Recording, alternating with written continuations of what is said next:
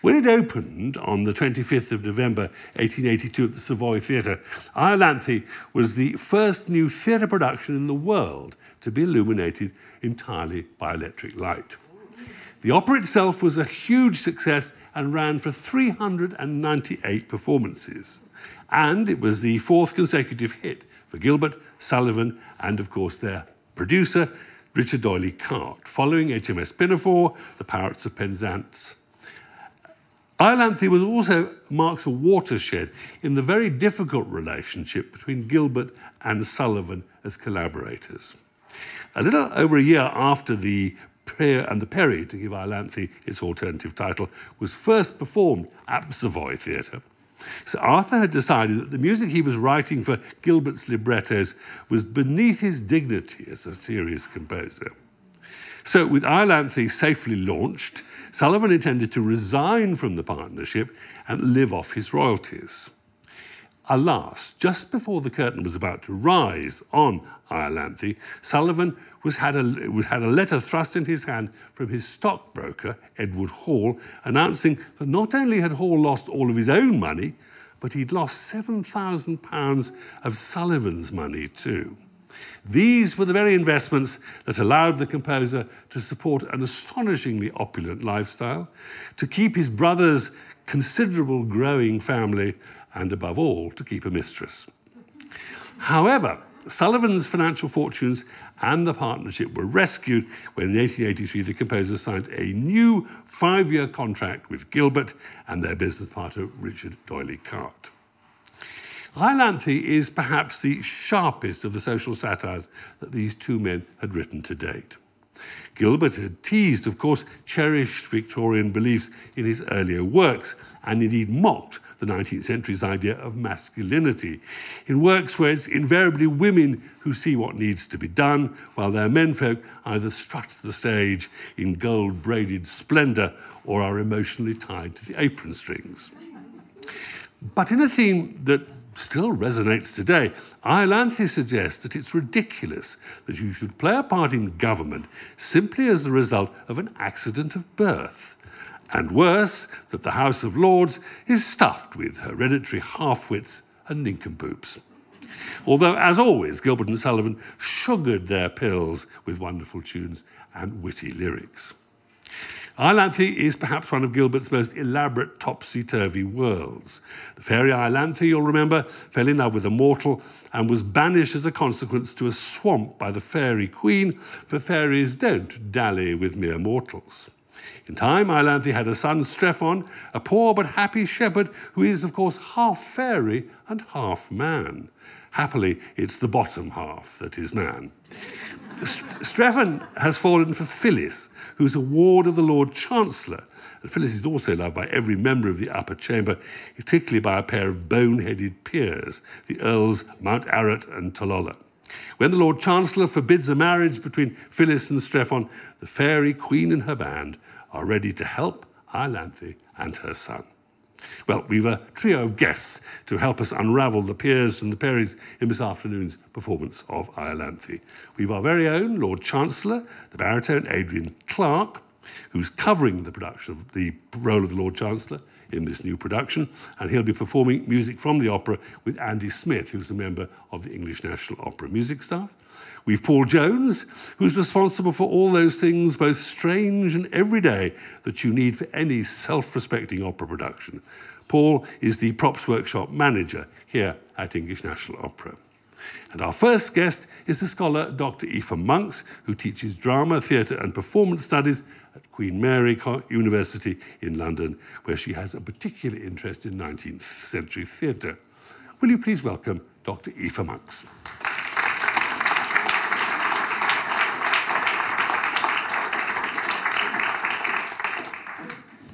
Aoife, a, a, very basic question to start.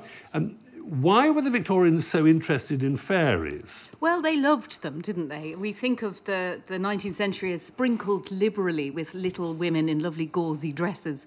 And I think this is really a response to the industrial world that the Victorians found themselves in a world of train timetables, of factories, of woolen mills, of steamliners.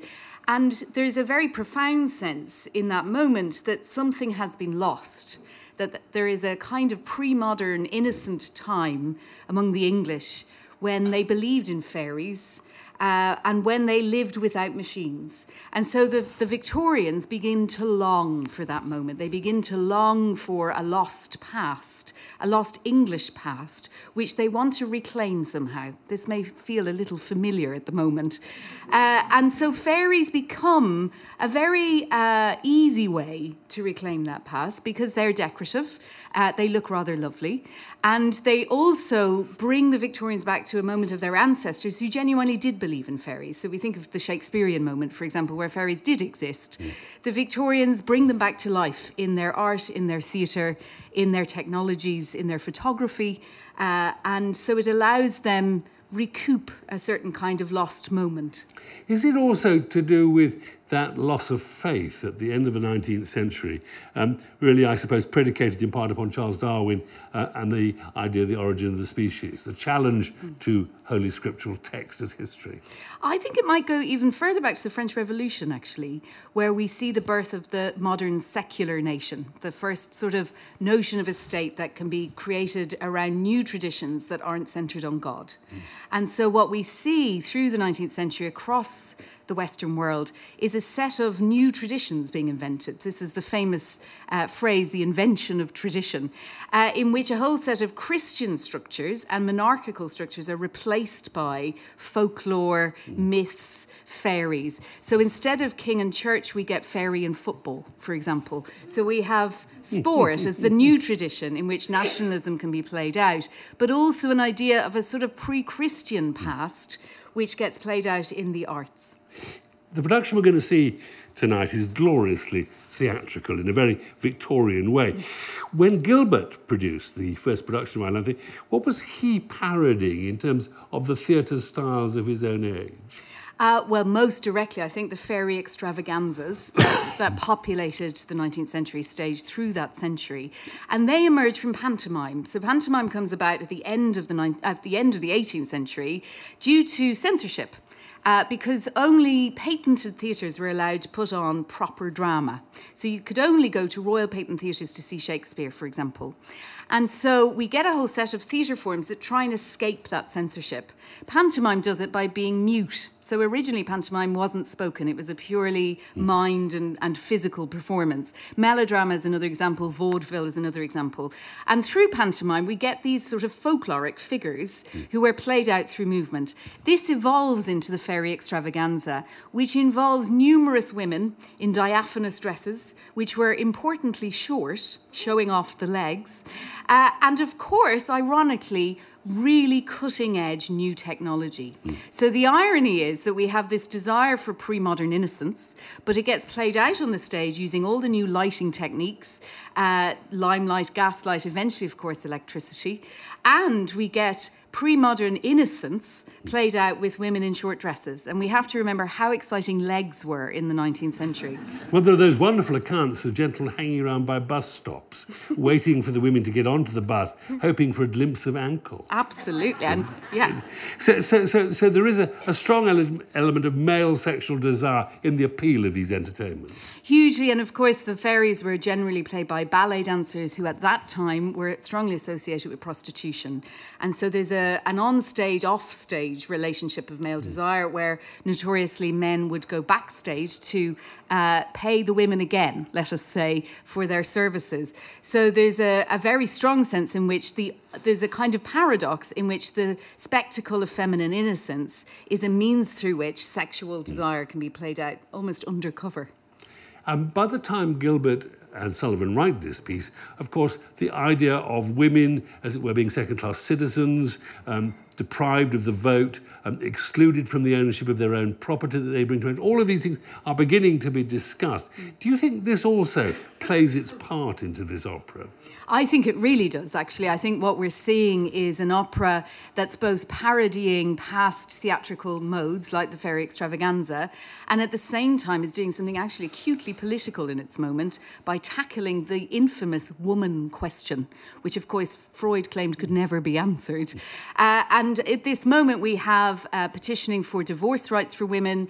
Uh, we've just had the success of women being finally allowed pro- own property in their own right. And of course, the emerging debate around suffrage. So, this question of democratising the House of Lords should the Lords be simply there by birth or should they be elected?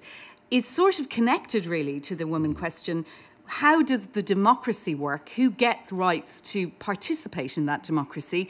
And so the relationship to the suffrage and suffragette movement, the hmm. sort of nascent suffragette movement, I think is really playing out here. And we see it most of all, I think, in the parodying of what the Victorians saw as the two spheres the woman's sphere of domestic bliss, which of course is an innocent space outside the public, and then the masculine sphere of reason and work and politics.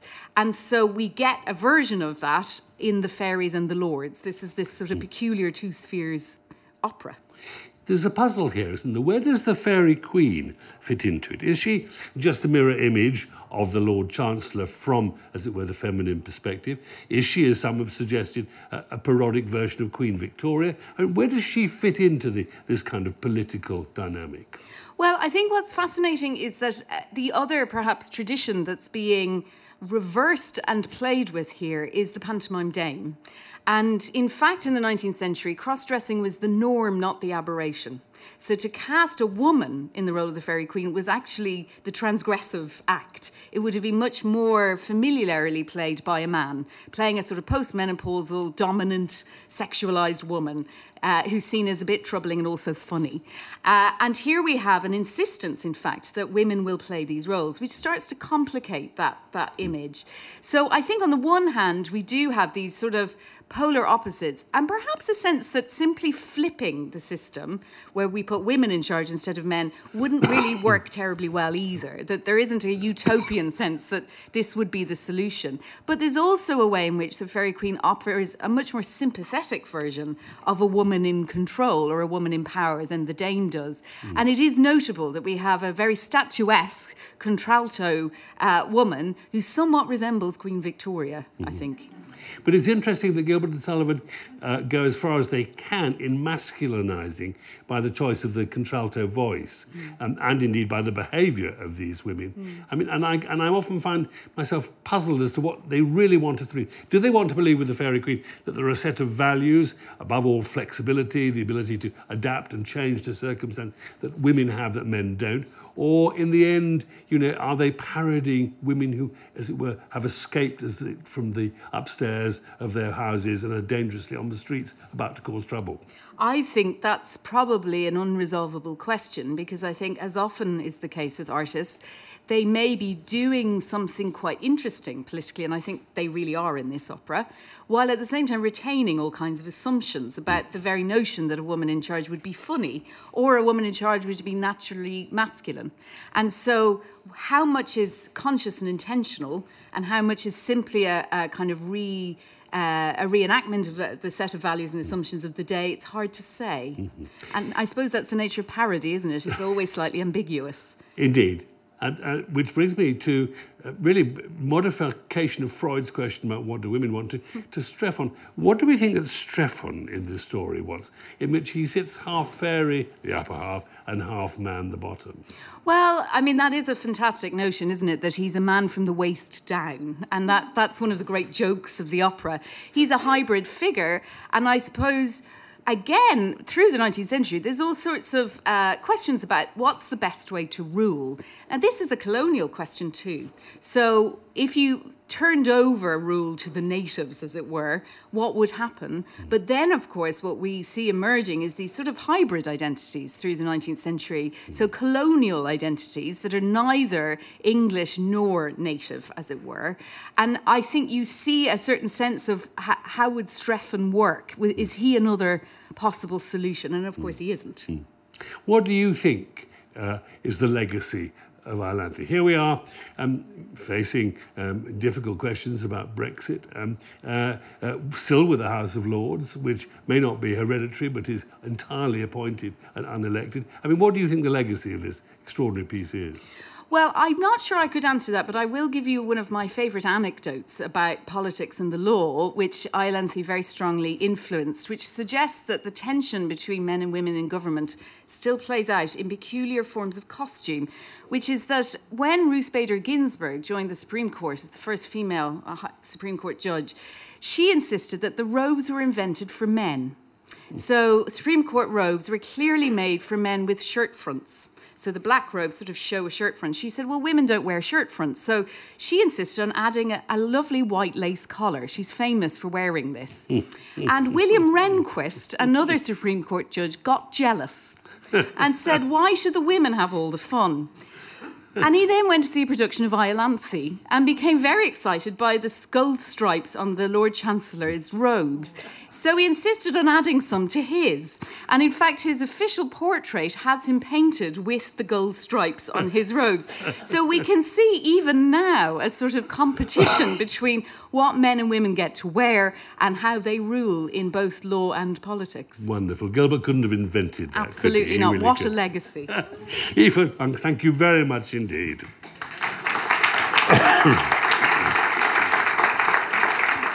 Ladies and gentlemen, we're joined now by the baritone Adrian Clarke, who's covering the role of the Lord Chancellor in this production, and by Andy Smith, a member of the music staff here at the English National Opera.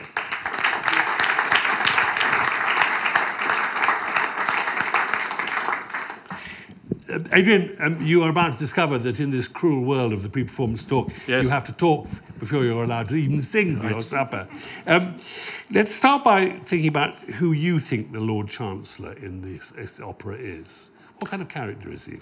Well, it's, it's very interesting um, in that the modern day uh, Lord Chancellor uh, is, is it's a slightly um, diluted role than it was in Gilbert and Sullivan's day. He was the Lord High Chancellor then, and he was in charge of uh, that, that, the House of Lords, the head of the judiciary, and the head of the Chancery um, courts. And it's a role, it's, a, it's called one of the very uh, high offices of state, and it has a very long history. In fact, the, the early, well, one of the earliest, most famous Lord High Chancellor was Thomas More mm-hmm. in, uh, in Henry VIII's time. We know what happened to him. Now, after the, um, I think there was um, a constitutional reform bill in 2005. Uh, then a lot of those powers were taken away from him. But now he still has a role, uh, which is the efficient running of the courts and to make sure that they stay independent. Mm. But uh, in, in, in Gilbert's day, uh, it still had that. Uh, he was second only to the Queen. Only the monarch outranked the Lord High Chancellor. Hmm. Does he have, as a character, any redeeming features in the story that Gilbert? well, I think I would contend that he's that, that that's uh, that begs the question. I don't think he's a baddie at all. Of course, of course, when you ever, when you are playing a role, you always have to be convinced by that role you're playing. Otherwise, uh, you can't uh, you can't do it. You you have to inhabit uh, the part itself. Now, I would say yes, indeed. I mean, he's been in love. Uh, with Iolanthe, I think that was a true love that he had 25 years ago. He thought that she had died and that he hadn't had any thought to replacing her in his life and is only persuaded by the. I mean, he has feelings for, uh, for Phyllis. Uh, and of course, he's only reflecting his son's uh, uh, attraction. Uh, and it's not until uh, he is persuaded by the dim witted lords uh, that he really ought to try and marry again, that he chooses to. But there's a lovely, one of the most touching scenes is towards the end of the opera when Iolanthe comes on and begs uh, uh, for, for the life of her son. Mm. And, uh, and then when he finds out that scales are removed from his eyes and he recognizes her mm. as his long lost love, and he's completely floored by that. And uh, I think you've got a very tender heart. Uh, Did, is it a work that you knew before you started working on this production? I knew it.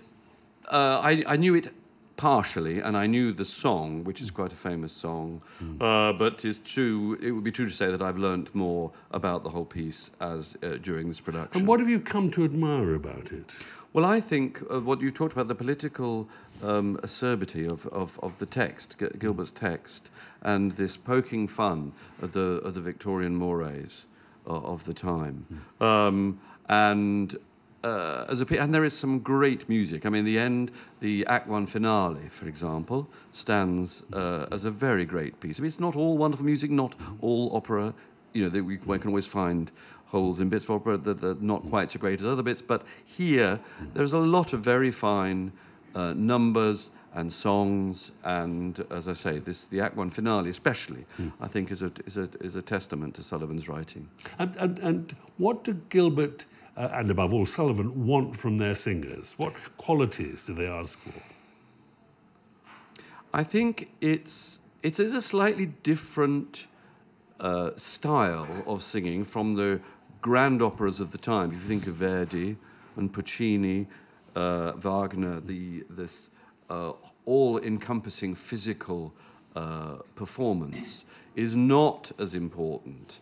I mean, despite Sullivan's um, caveats, the, the, the king really is the script. Uh, Gilbert was so mm. good.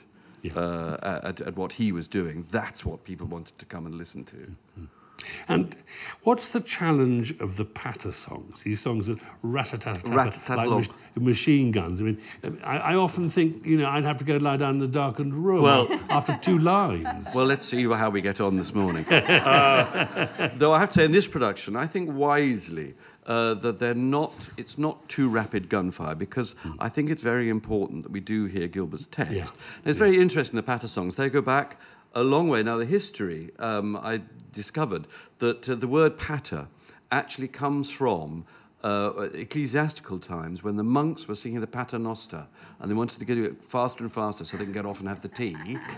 so the end of the service, and that became, that's where the word comes from, Paternoster.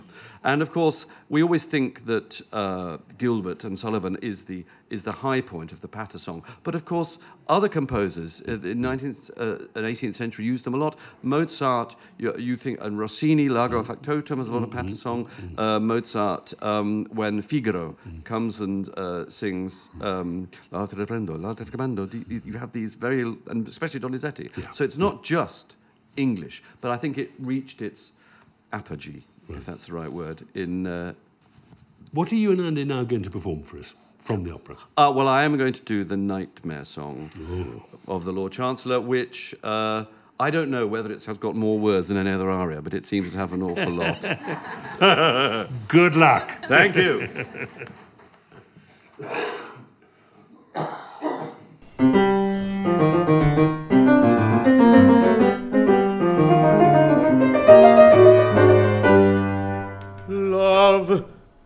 unrequited robs me of my rest. Love, hopeless love, my ardent soul encumbers. Love, nightmare like, lies heavy on my chest and weaves itself into my midnight slumber.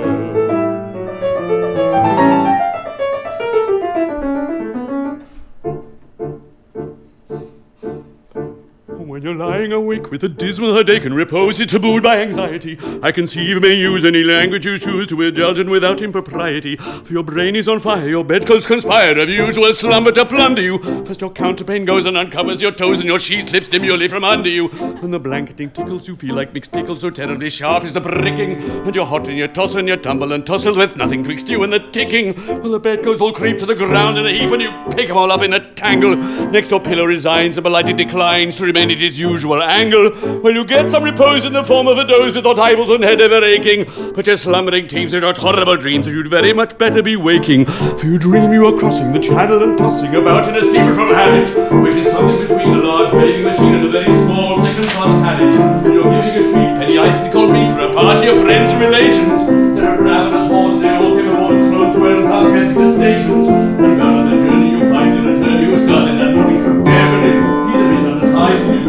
Surprisingly telling he's only 11. But you're driving that man with this singular left by the by the ship's powerful wheeler. And you're playing round games and he calls you bad names when you tell him that ties pay the dealer. Well, this took us 10 years to run and you're finding as cold as an icicle. In your shirt and your socks with black and good clocks. Crossing Salisbury Plain on a bicycle.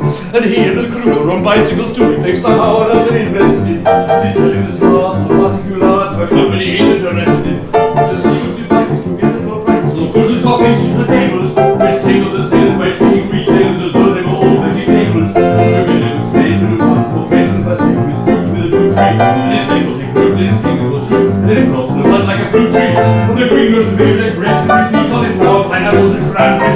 Place of plant, cherry, brown, and brown, apple blossom, three quarters and banberries. The shares of Penny and Emerson, and they are taken by Gloucester and Baring. The just the two and lovely to you. Who awake with a shudder despairing. You're a regular wreck with a crick in your neck and a one used off of your head, sniffle on your knees, a pinch your sausages. You mess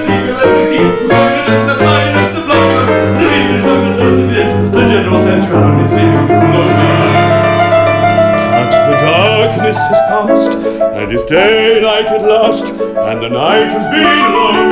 Tito, Tito, my son. And thank goodness they're both of them over.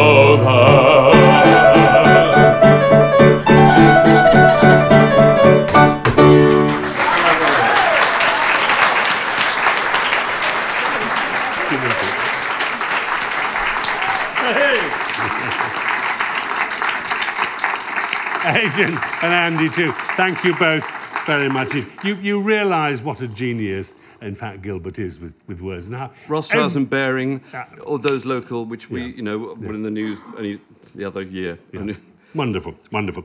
Um, our last guest, ladies and gentlemen, this afternoon is Paul Jones, who is the props workshop manager here at English National Opera. Will you please welcome Paul Jones?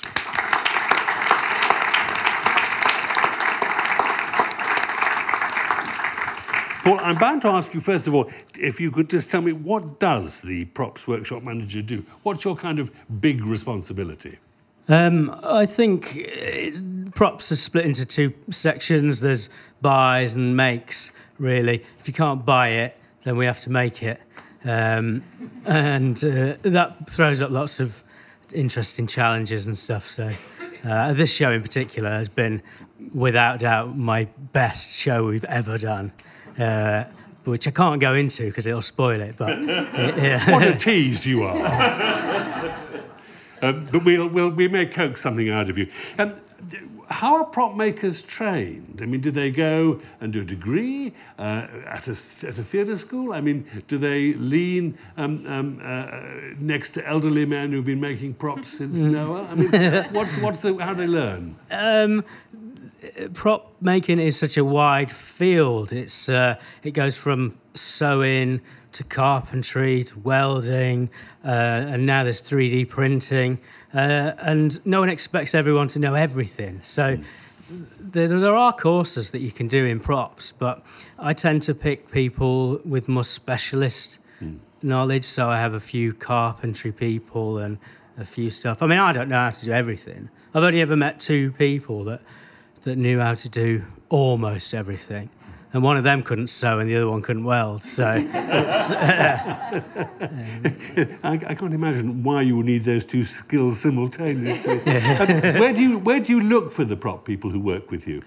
um, we get, th- there, there are courses that do special effects makeup or, or scenic construction. There are prop making courses and they come to us uh, and we uh, try them out. Um, a, lot, a lot of the stuff we do, because there's only there's only two full-time prop makers in the in the whole company, and everything else is done by freelancers, which is a great way of doing it because you know you, you don't get stuck with a load of welders when you need to do uh, some curtains.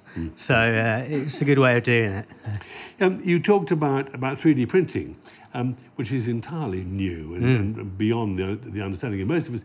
I mean, presumably one of the key elements with all the people that you have is that they have to have a, an understanding of their materials, be it plastic, be it steel, uh, be it how to use a three-dimensional printer, um, in a way that other people wouldn't have. I mean, there's the need for a proper grasp of, of, of, materials. Yeah, I, I, th- I think so. I, I think you you can transfer the skills from one section to another. You know, you don't have to know how to make a teapot that breaks every performance and gets magnetized, put together.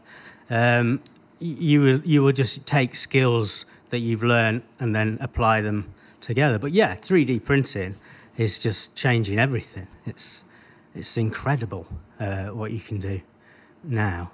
You can Give, give us an idea of what you've discovered about three-dimensional printing that, that, that you think is going to change uh, the art of the prop maker. obviously the rather than having someone sit and sculpt something with clay or with um, modeling materials they will create it inside a computer which you could email the picture to the designer who will approve or disapprove or make changes and then you print it and you leave it printing for 17 hours and then you come back and it's there um, well, it doesn't necessarily take jobs away from prop makers. It just means that they're working in a different way. You know, I think everyone was very scared uh, of these printers to begin with, Yeah. like luddite type things. but um, I think it's it's it's been accepted now, and, and it is an amazing tool for doing things not necessarily quicker, but just better. Yeah. Presumably, it's like the revolution that came to uh, art and design with computer-aided design. I remember watching um, those people who design textiles suddenly being able to do repeats thanks to computers um, about 20 times faster than simply sitting at their, at their bench. So presumably it's about speed and about, about, about, about, about, about accuracy of a different kind. Yeah, yeah. I think it's it's drawing up drawing. It's a tool. It's just another tool in your in your toolbox that you can use, um, and it's been useful on this show for doing some nice things. When do you get involved in the production?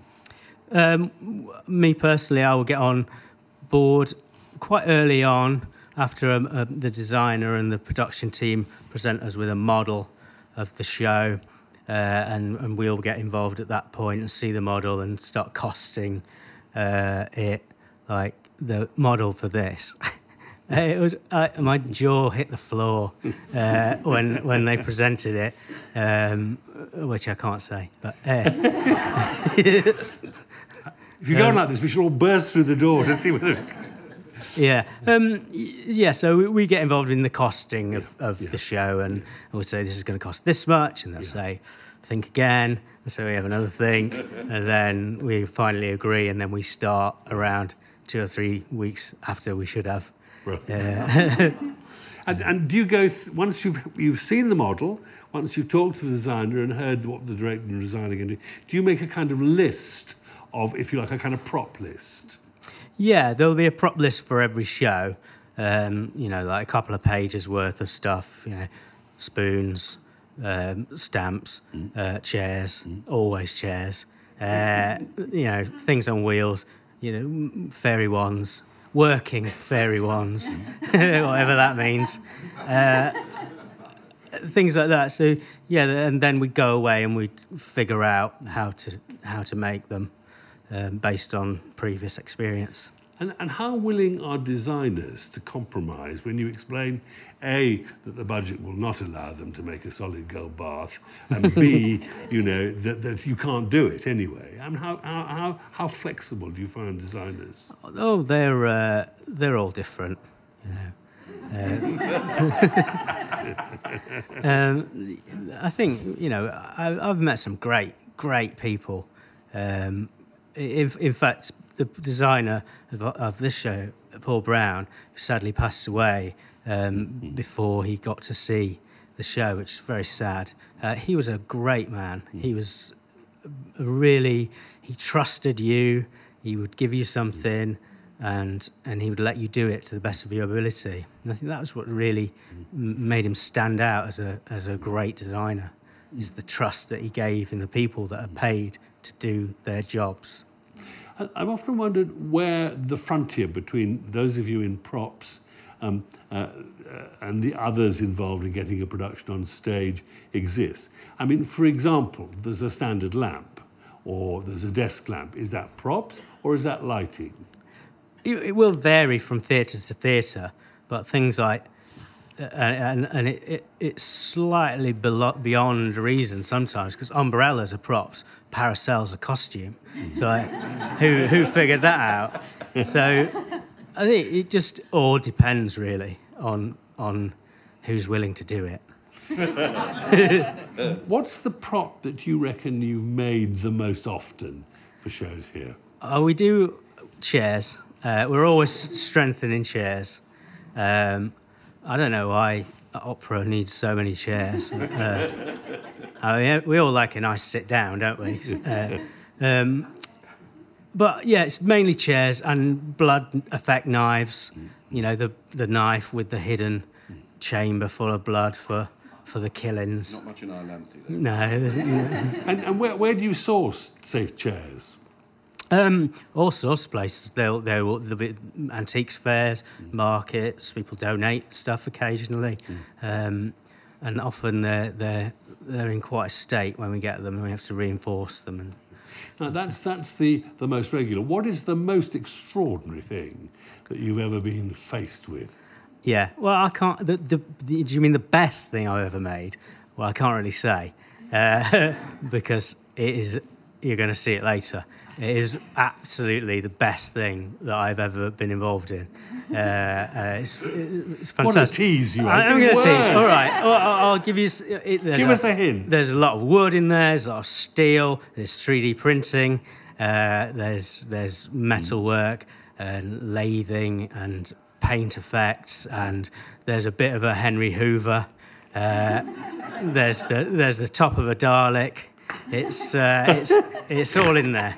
So Got about halfway through Act One. But just, just briefly, um, the thing, something you could tell us about that, that was, re- was a real challenge to make. Um, oh, a few a few years ago, we we made a for a production. We made a, a Mustang airplane, uh, which which um, had to be sat on its side and pushed in on stage, and then there was no way of getting it on stage because it was too big. So the wings had to fold down. Uh, and about two weeks in, they said, "Oh, oh, and it's covered in pink glitter as well." so we were glittering this aeroplane, uh, and you still find glitter now in the Coliseum from then. Little pink bits of glitter in all the traps in the floors. Porter, thank you very much indeed.